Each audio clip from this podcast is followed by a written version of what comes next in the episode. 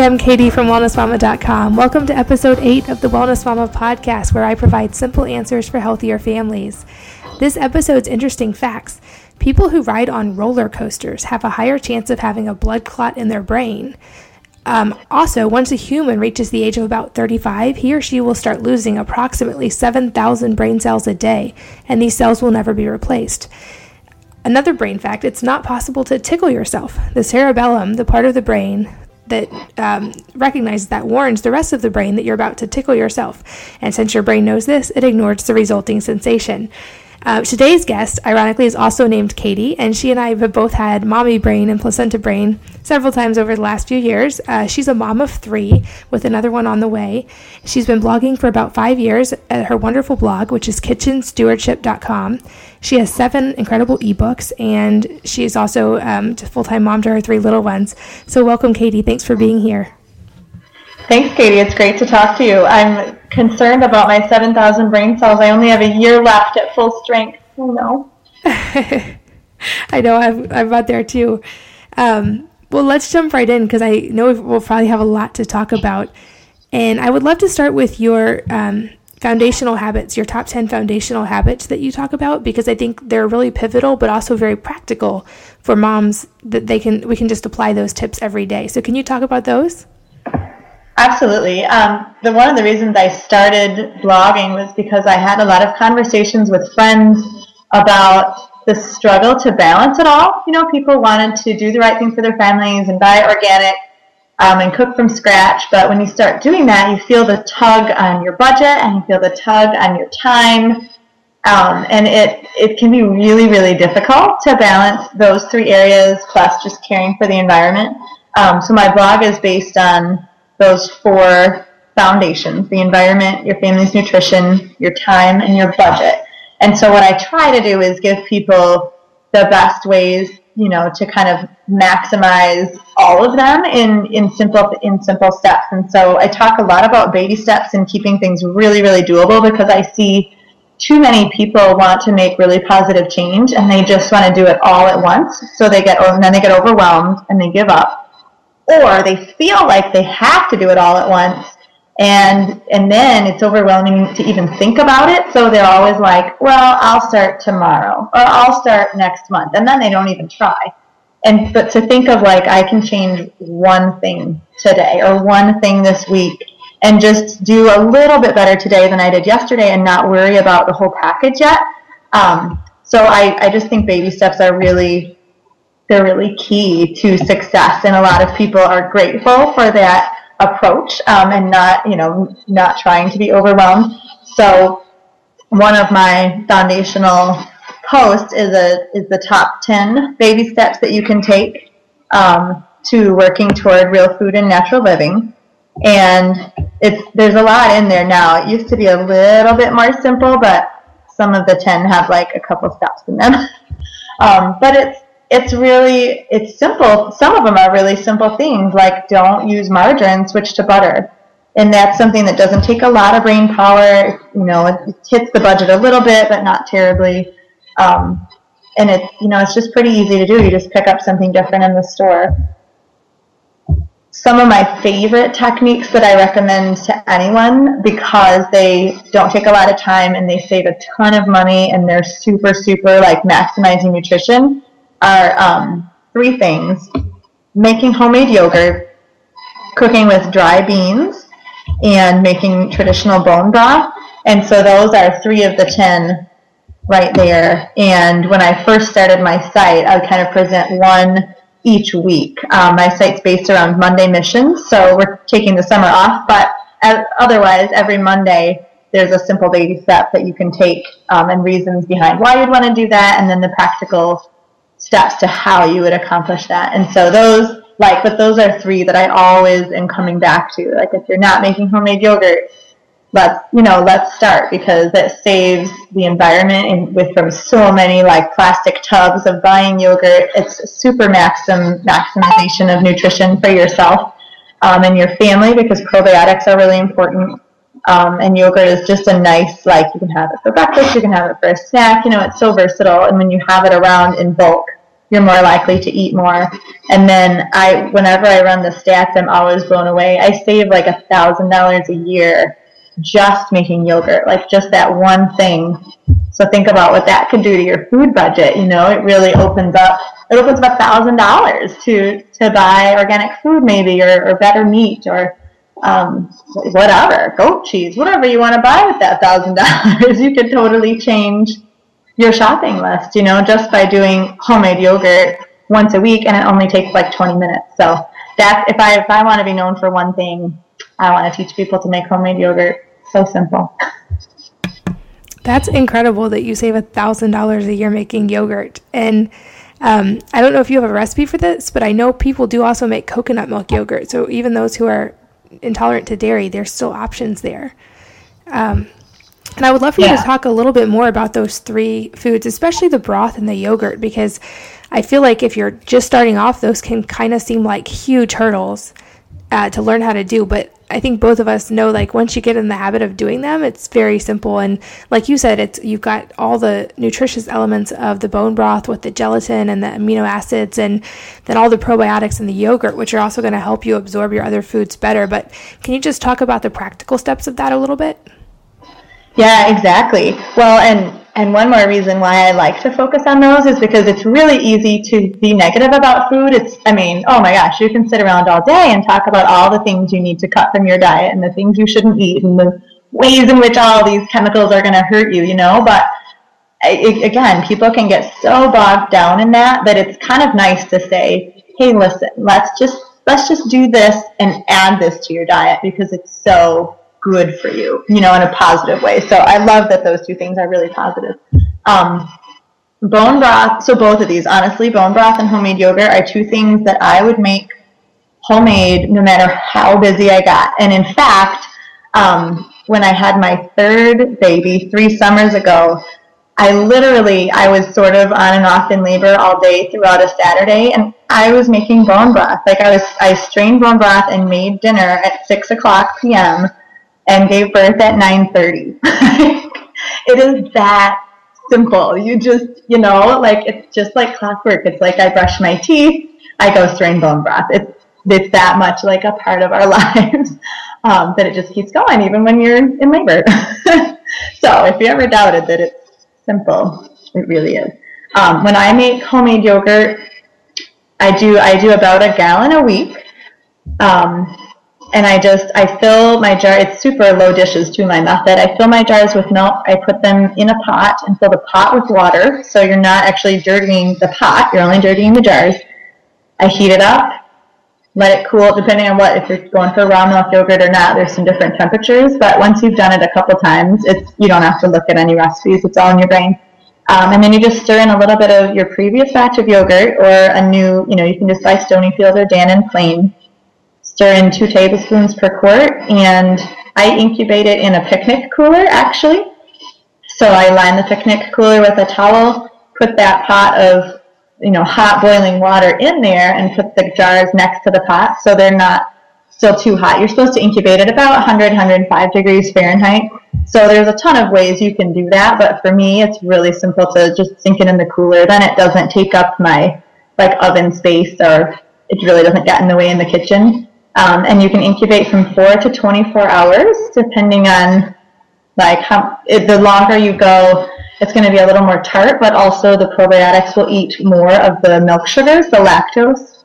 So if you get to 24 hours, it's it's really a lot more digestible. But then you usually have to add a little bit of boiling water to keep it at temp. And that's it. I throw it in the fridge, dump the water out of the pot. There's no dishes other than the spoon I use to stir it. So for me, it's it's literally like 20 minutes in four or five minute segments done. That's my gallon of yogurt for the week. That's incredible. That really does sound super easy and doable and i think a lot of readers might be willing to just jump in and try that I know you should. I get so excited when people email me. They'll be like, "I've been reading for you know two years, and I was so scared to try homemade yogurt, and I finally did, and I'm so glad." I'm like, "That's what I'm saying." yes, and you could really then you can add whatever you want to it. You could add fresh fruit or any kind of flavors like maple or vanilla, and make it however you want. Yeah. Oh, exactly. Exactly. We do. We just uh, pick fruit all summer and have it in the freezer, and that's literally every lunch. My kids have homemade yogurt because, and, and again, like having it on hand, a gallon at a time, you feel like, yes, I can serve this every day. Like this is something I don't have to think about. It's just our standard, and so that's for the whole mommy brain thing. That's really really nice that there's always yogurt. Like someone's hungry, you want some yogurt? Okay. yeah, that's awesome. And obviously, those are both both the broth and the yogurt are really budget friendly when you make them yourselves. But could you share a few of your other top like budget friendly real food tips? Because that's another thing you probably hear a lot also, and I I hear a lot is it's so expensive to eat real food and I can't afford it. Um, so can you touch on that a little bit?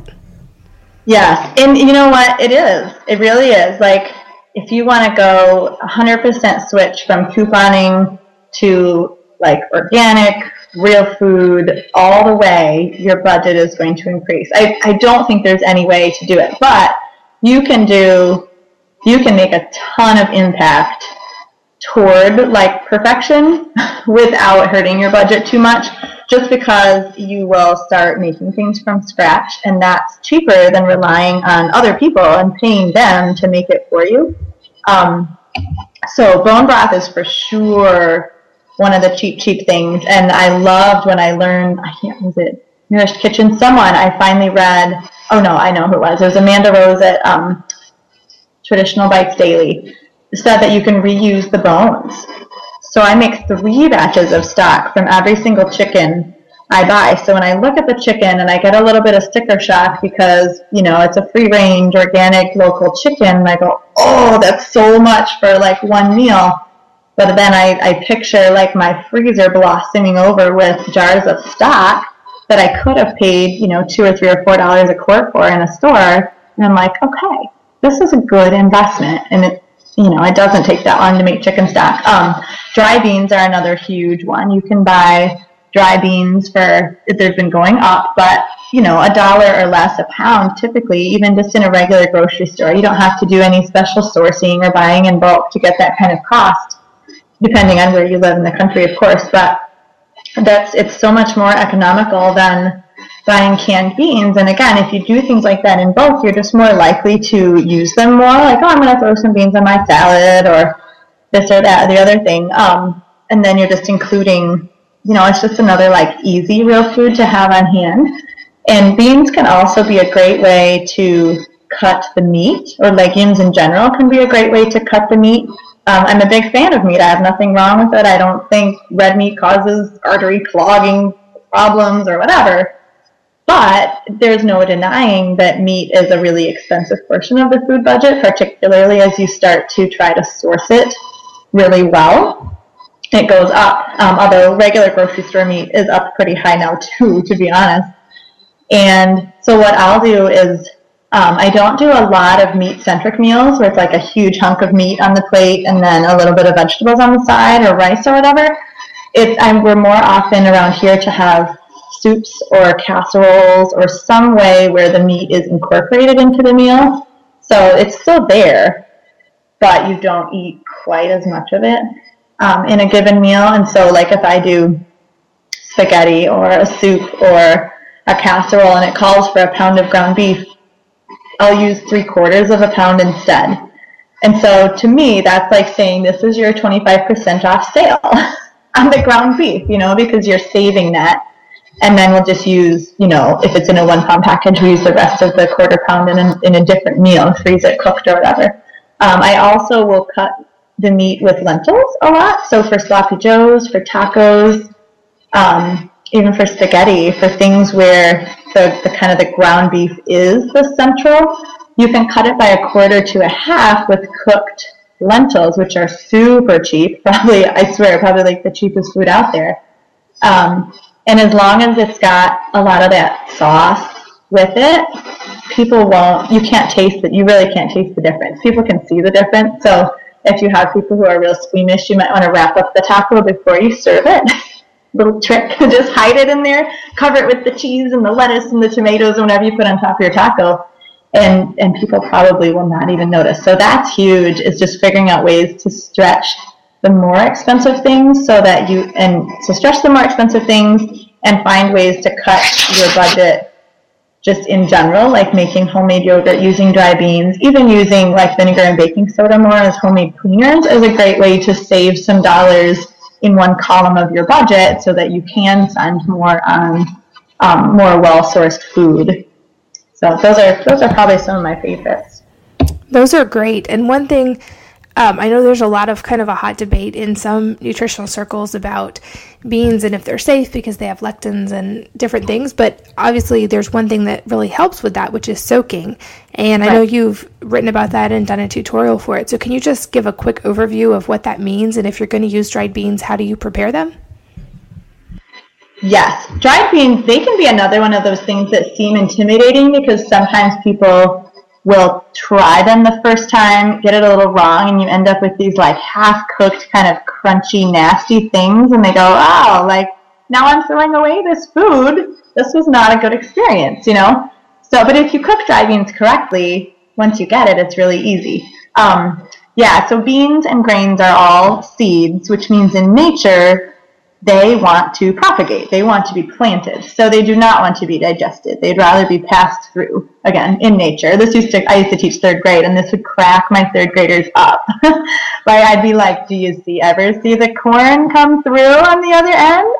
And they're cracking up. I'm like, that's what I'm talking about. Seeds aren't made to be digested very well.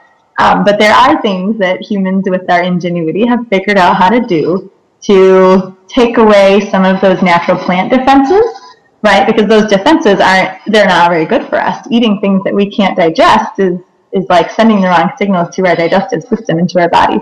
Um, so soaking is one way to get rid of that, as is a long, slow cook for beans. And those are, the long, slow cook in particular is something you're not going to get in canned beans, which is why it's a one-two punch to use dried. You know, it um, it saves a lot of money, but it's also it's very likely that your beans will be more digestible and more healthy. Your body will be able to capture more of the vitamins and minerals in them than a, a can of beans. Um, although a can of beans is still a great, like, quick, convenient thing if you need to cut some corners. Um, so when I soak beans, I um, pick them through for rocks or dirt, which actually can be found in there sometimes. They're an agricultural product. And then um, the best soak is to soak them in pretty hot water, like 140 degree water. I don't always take the time to do that, but if I do, it's just like I turn the burner on real quick for about three minutes, stick my finger in as soon as it hurts, I turn it off, um, and you just let them soak overnight, and then pour off the water. Some people even do a double soak, but I do not take the time to do that. Um, and add, you cover them with new water, about twice as much as the beans. So if the beans go a certain you know distance up your pot, you cover that with double the amount of water. Bring it to a boil. Skim off any foam because that's where like little impurities or little dirt or whatever can rise to the top. And and then you just cook on low a long time. It's nice for stay-at-home moms. Like I'll just literally cook them four to eight hours all day. If I'm getting toward dinner and, and I test one and it seems like it's a little crunchy, you just put a little sprinkle of baking soda in and it'll foam up, and within half an hour your beans are soft for sure. Um, so that's a good little good little hack if you're like my beans are still crunchy, I need to eat them. Little baking soda in the water, but that's it. I mean that's it. That's a really quick, easy. Not quick. It's not quick. It's very easy though, and a very digestible and nutritious way to cook beans. Um, when I do lentils, like right now, I actually have some lentils soaking because I'm making tacos and I want to cut the meat with the lentils. Um, I like to sprout lentils because sprouting is is I think it's even more of like a surefire way to get past the plant's defenses because once the plant has sprouted, it doesn't feel the need to be undigestible to be planted. You know, it's already it's already been there, done that. It's sprouting. Um, so you can just do the same kind of soak for lentils. Soak them overnight, dump the water off, leave them in the colander, and rinse them at breakfast and at dinner. And after about uh, 24 to 72 hours, you'll see sprout um, coming right out. It's a super fun science experiment to show your kids, like, look, we're growing dinner. And you just cook them after about two days, the same as you would any other lentils. Lentils are really a quick cook. They only take about 30 to 60 minutes.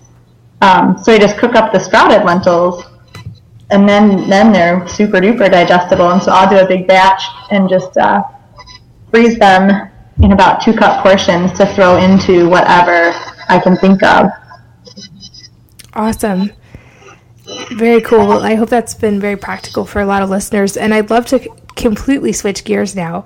Uh, I know that you've written posts about how to get rid of certain kinds of insects naturally, and uh, it's already been so hot where we live that we are kind of getting bombarded. So, can you share with us your natural tips for getting rid of insects? I will. Yes, way to switch gears. There are no insects in my lentils, just to be clear. That was not an inspiration for the lentils. Um, no, for some reason, I, I do have two posts on getting rid of insects naturally. They're just being, they're very popular this summer.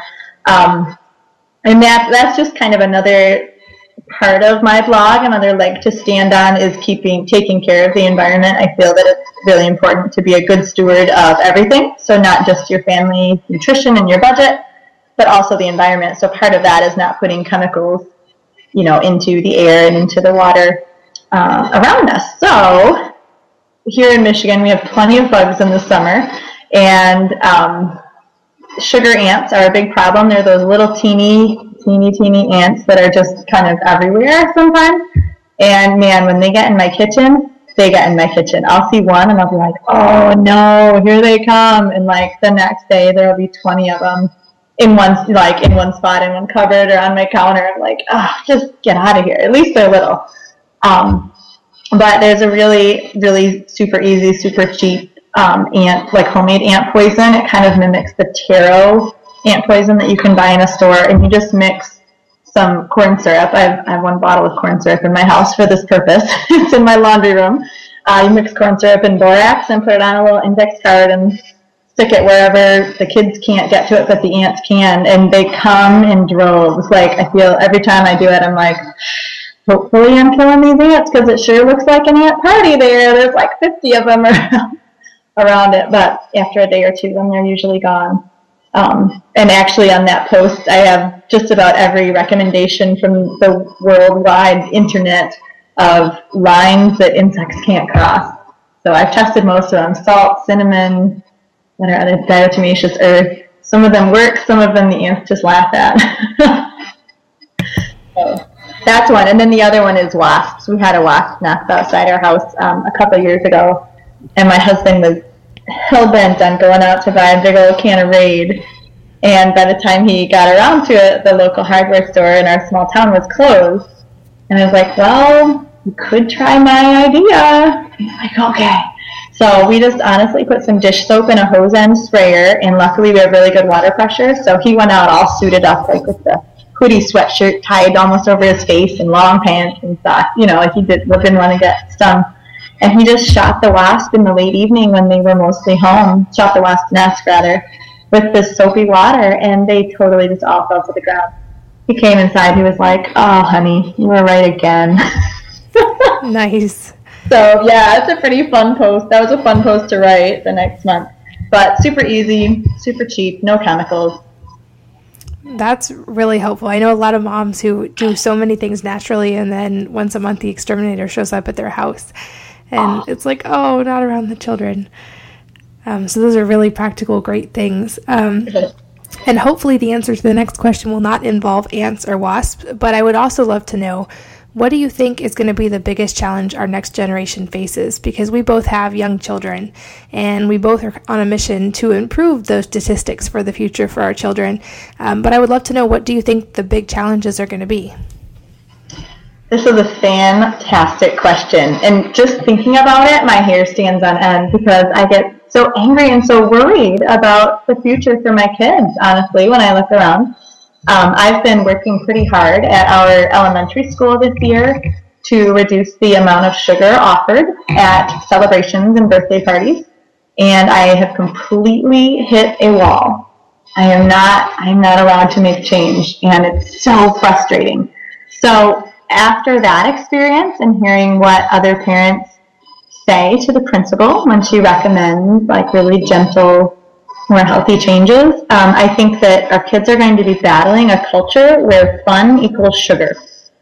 And no one can figure out how to possibly have fun or give anyone else a fun time without sugar. And not only sugar, but an excess of sugar. So I, I think it's a twofold problem. It's the, a culture of excess in general, both material and food and, and a culture in which sugar equals fun and there aren't, there's no A, B, C, D option. It's just sweets. And, and I think that's a really hard battle to fight because it's a very social battle.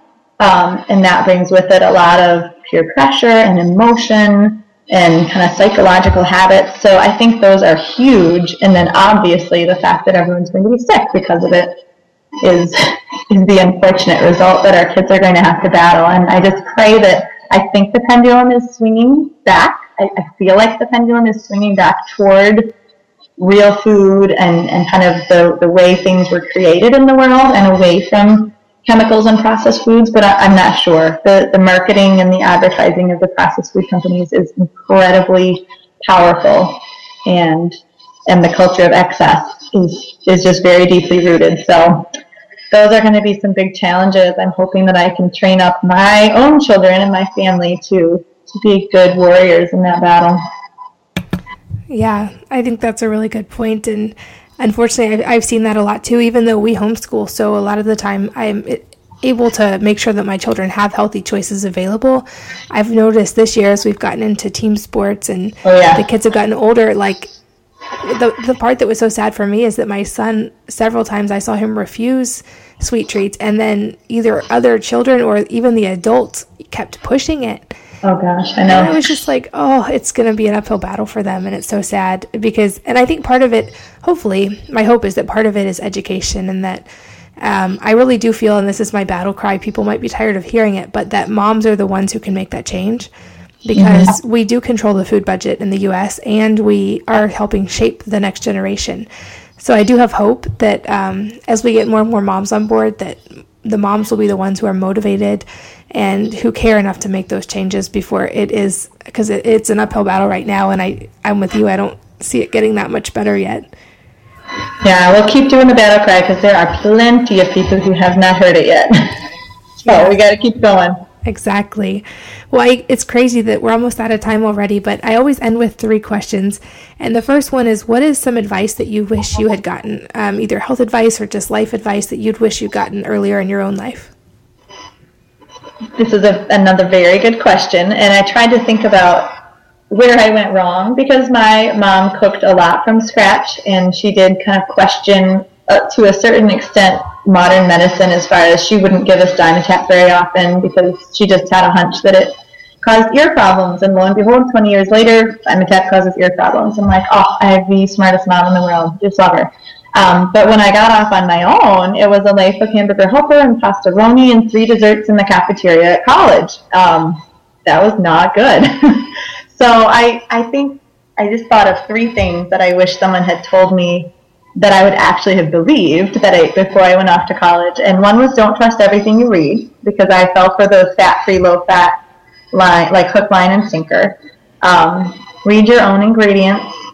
If you just start reading them, it unfolds like a horror story, and you start to realize what you're eating or wonder what in the world you're eating. I think that's um, something that everyone should just start doing. And then just that it's not all about the calories. Again, the, the low-fat, fat-free mantra is is kind of a dangerous place to send people because it ends up jacking up the sugar. And so it, it's not. Life, life and nutrition and health are not all about the calories. It's not that simple. Absolutely. Awesome. Okay, so to follow up that, what would be one practical step that if someone's new to the things that you've talked about or to real food that a person could take right now that would have an impact for them? You bet. I didn't I didn't even realize this, but I totally wrote the same answers. think I, I thought about your questions at different times, but um, getting over your fear of fat is a big one. Switching to full fat dairy if you're on the low fat, no fat, and just make that change, and you will you will not gain weight. Our whole family did it, and no one has gained weight in five years. Um, even the adults who probably eat too many desserts still. Um, and then you know if you are using margarine and Crisco, that's something you got to cut right away. Switch to butter switch to coconut oil. There, there are fats to, there are traditional fats, but those fake fats meant to replace that you can do the switcheroo and go back to it. So that's always the very first thing I say. If you're still using margarine, get off that train, get onto butter. Um, and then just thinking about the positive, like don't getting, don't get completely overwhelmed. Um, if you feel like you just need to, you know, maybe you're already using butter, you're smarter than the average Joe who's doing margarine.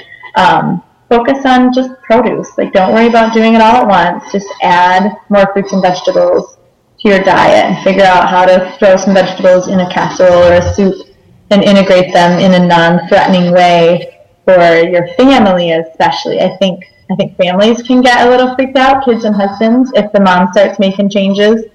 So I like I like to encourage moms to figure out subtle ways to sneak, not sneak, but to get vegetables in that aren't so obvious.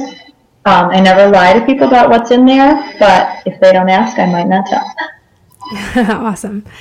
Very cool. And then lastly, uh, what would be one resource besides your incredible blog, which I hope everyone goes and checks out, but what would be one either book or website or resource that you would point others for more information? Well, I had to choose two because I'm definitely the kind of person who always asks at ice cream places, "Can I get two flavors in one scoop?"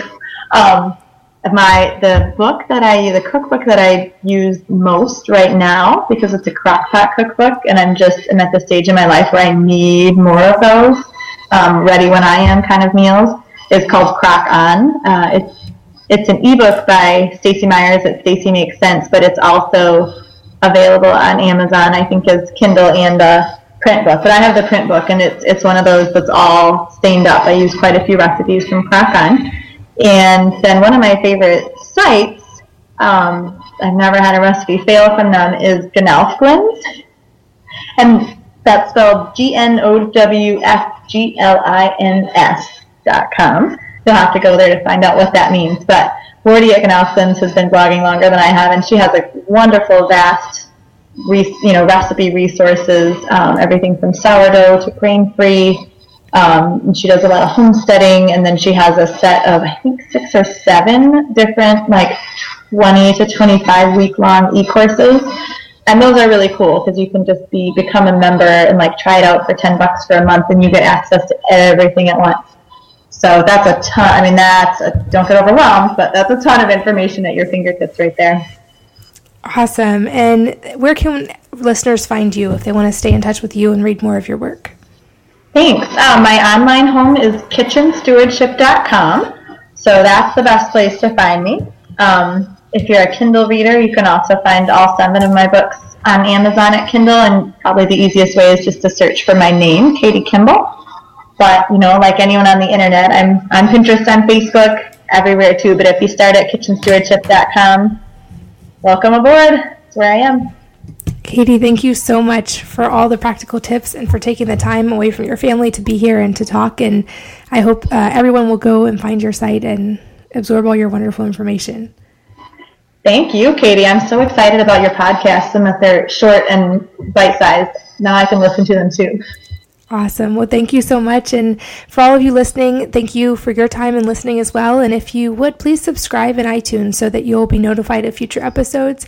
And I'd also be really appreciative if you could leave a rating or review, since iTunes uses those to help other people find podcasts as well. And uh, the mission really is to spread the word and get as many moms and families as possible.